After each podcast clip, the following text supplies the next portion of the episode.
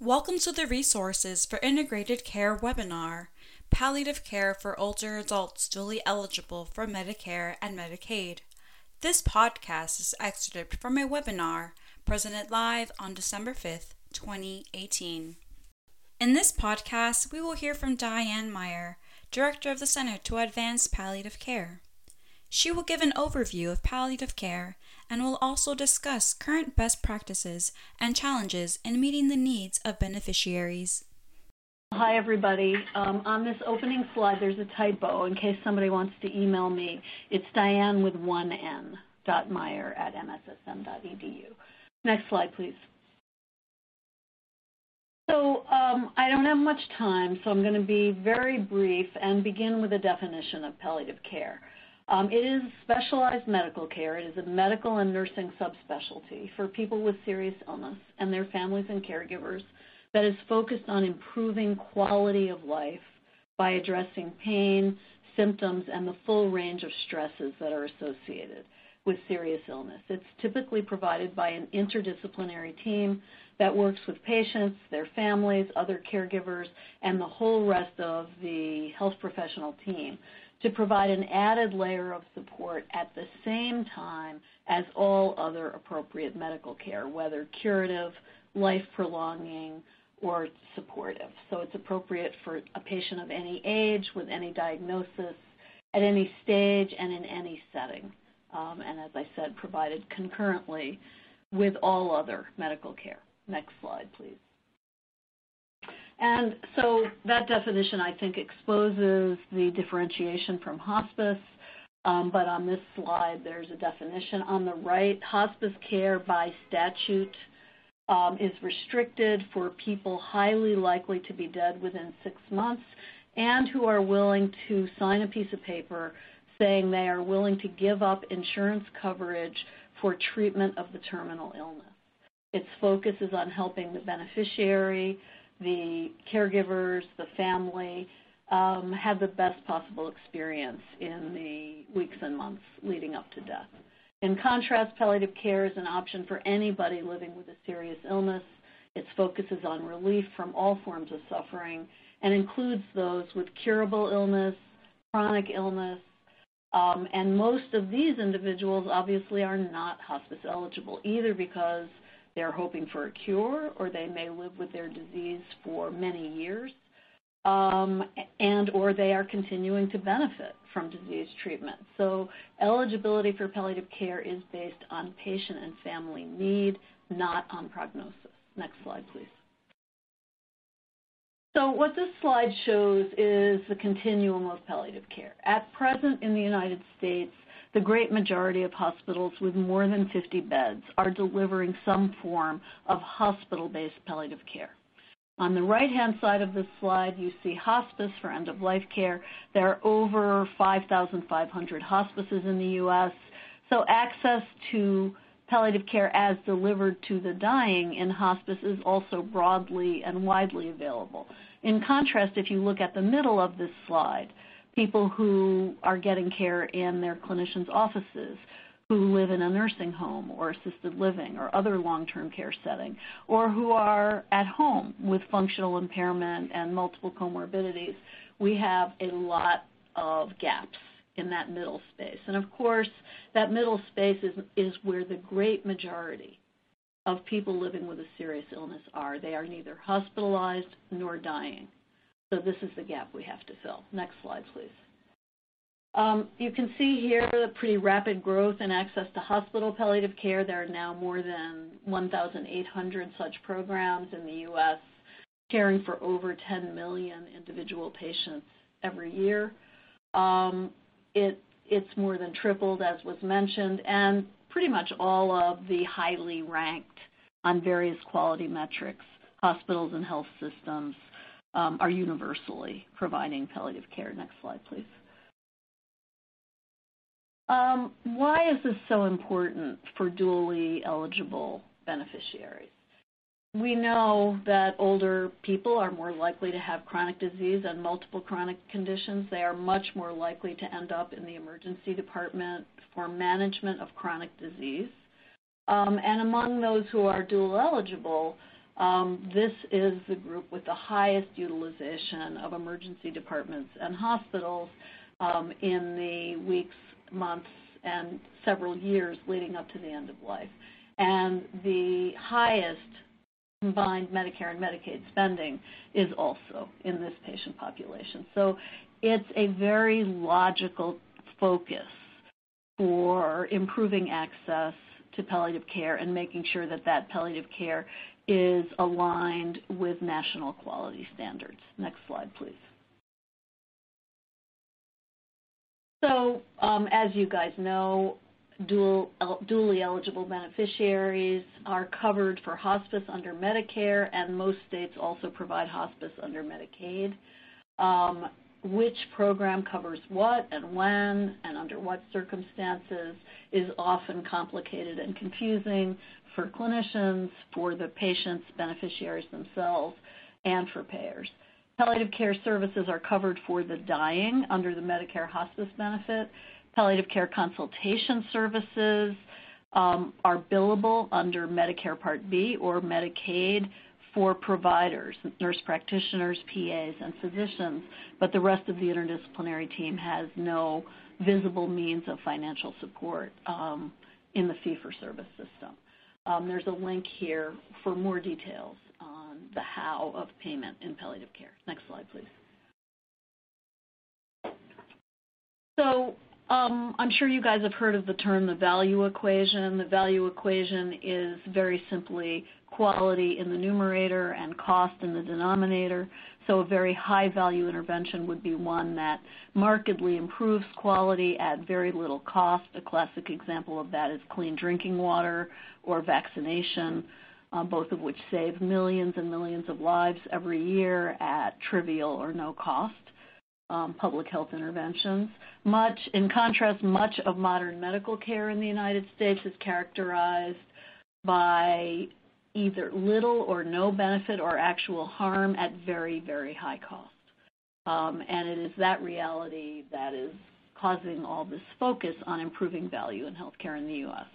So how does palliative care fit into that equation? On the left are the outcomes that have been shown to improve quality in multiple studies with palliative care, symptom burden, quality of life.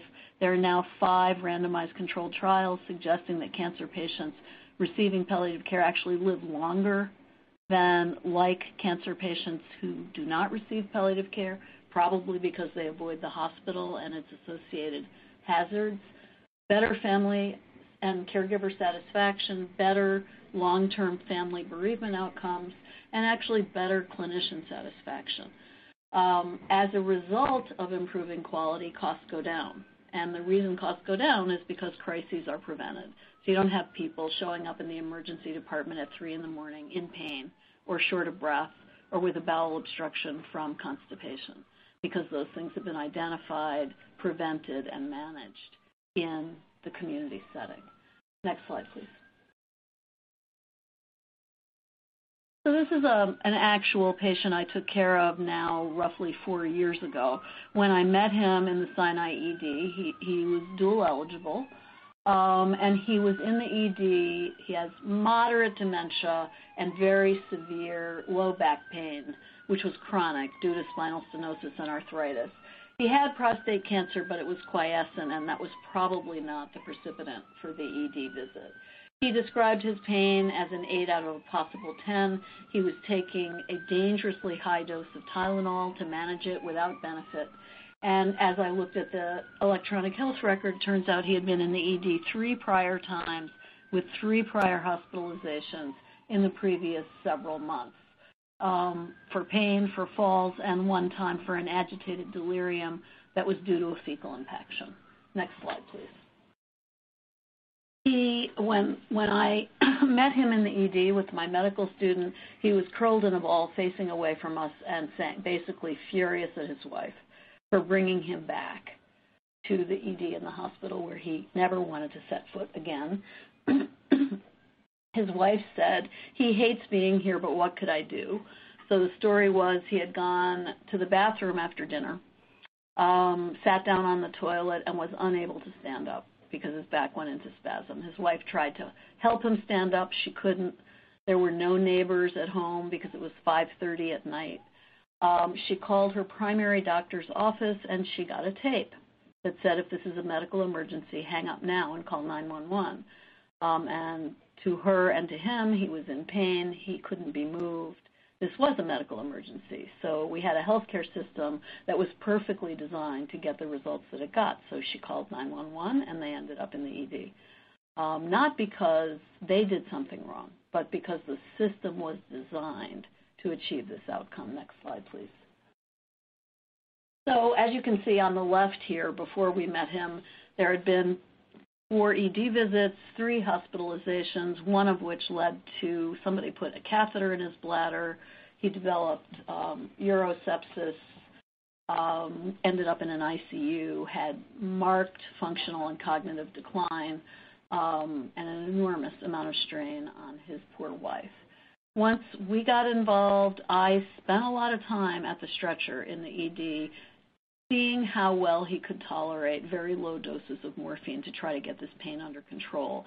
Because it was clear to me that if we kept admitting him to the hospital, A, it would it would harm his quality of life. He wanted nothing to do with that, and B, the odds of death in the hospital were getting higher and higher with each stay, given the hazards of hospitalization in older adults.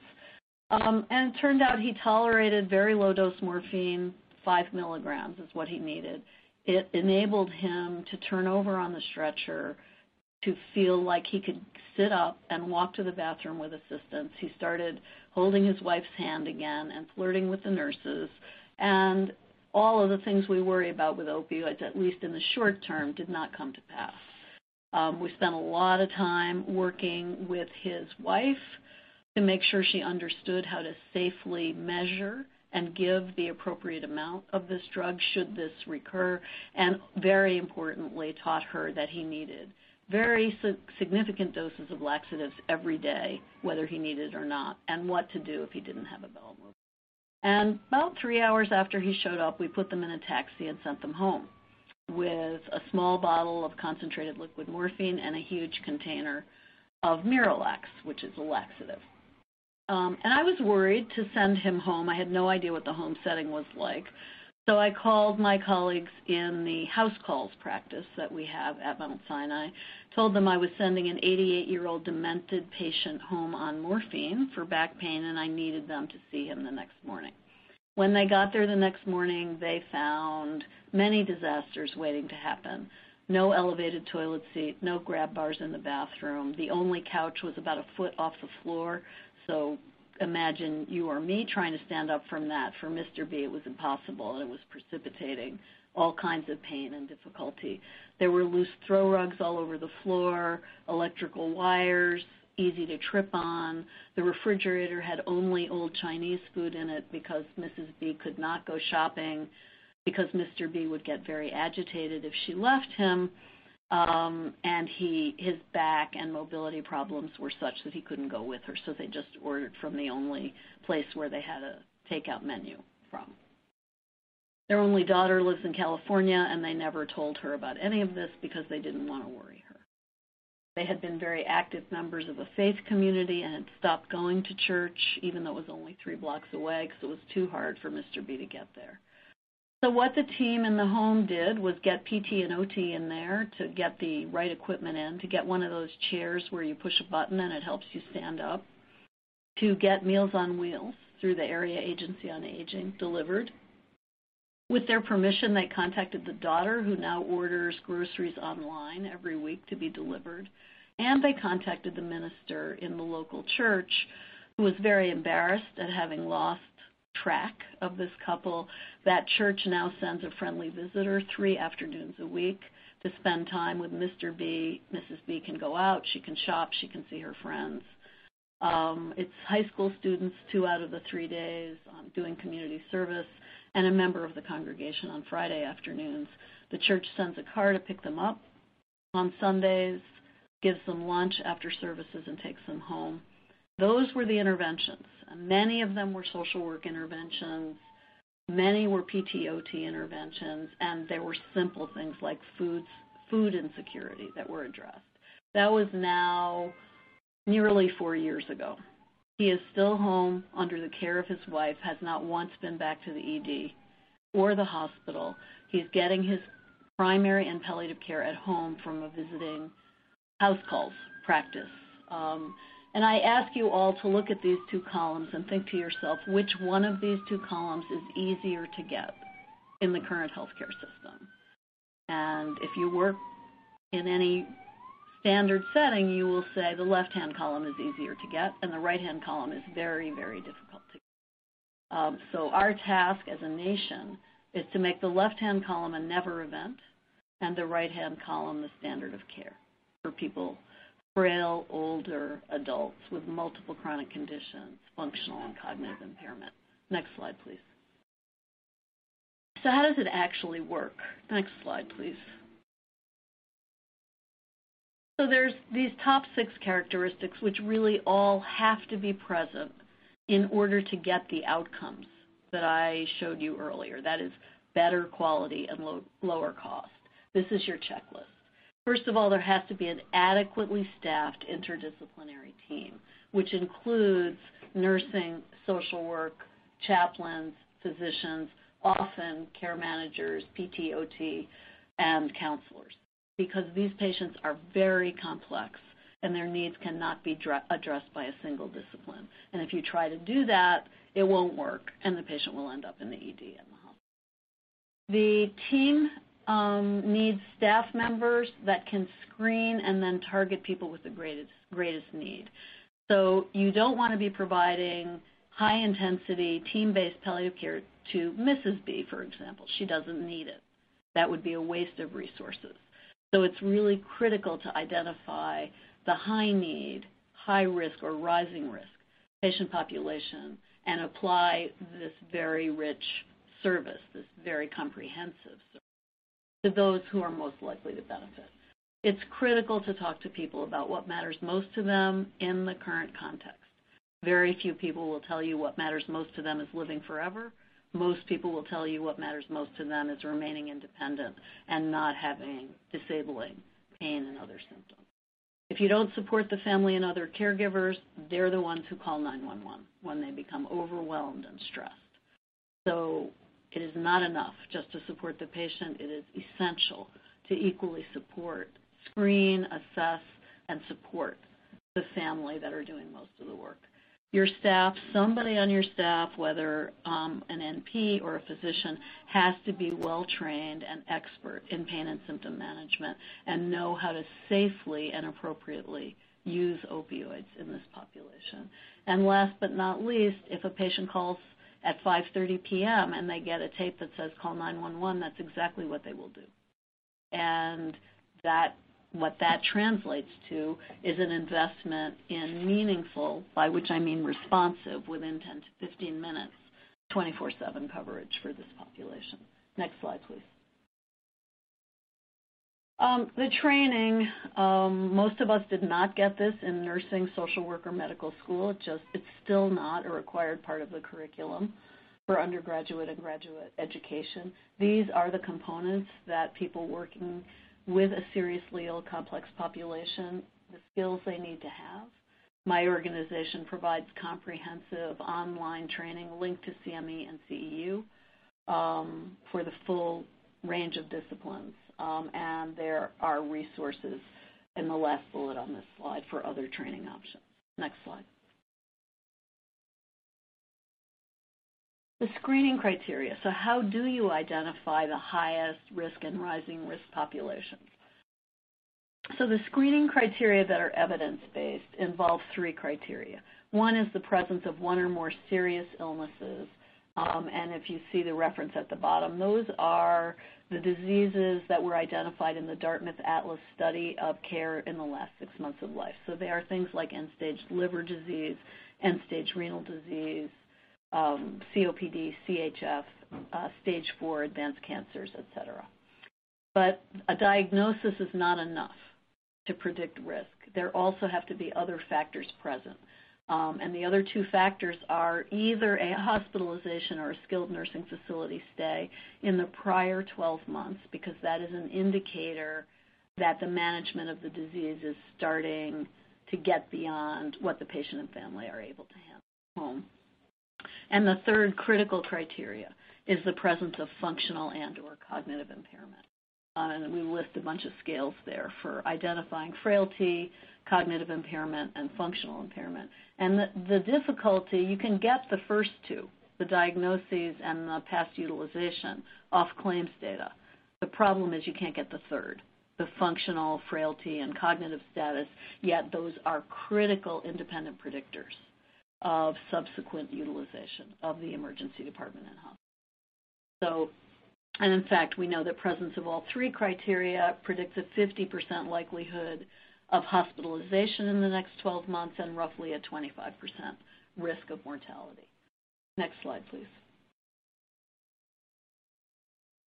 In terms of asking people what matters most to them, don't ask people what their goals are. That has no meaning to members of the public. That is very inside baseball jargon. Ask them what is most important to them now in this stage of their life and in this in the context of their illness.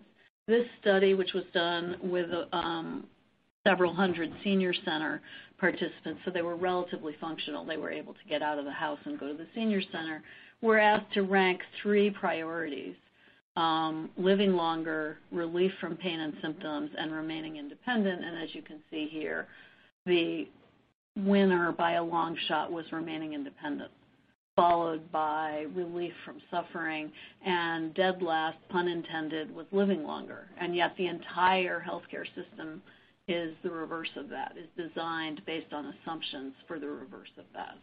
Um, next slide, please. Um, I mentioned the importance of supporting family and other caregivers. Family caregivers reporting stress are much more likely to get sick, are much more likely to die, and are much more likely to use a lot of healthcare resources. Um, support for unpaid caregivers, i.e., family, um, through support groups and through us, the clinician, paying attention to the experience of the caregiver and their needs, um, has very consistent beneficial outcomes. Reduces utilization, decreases the odds of nursing home placement, um, and improves experience and satisfaction. And there are some resources on this slide for that as well. Next slide.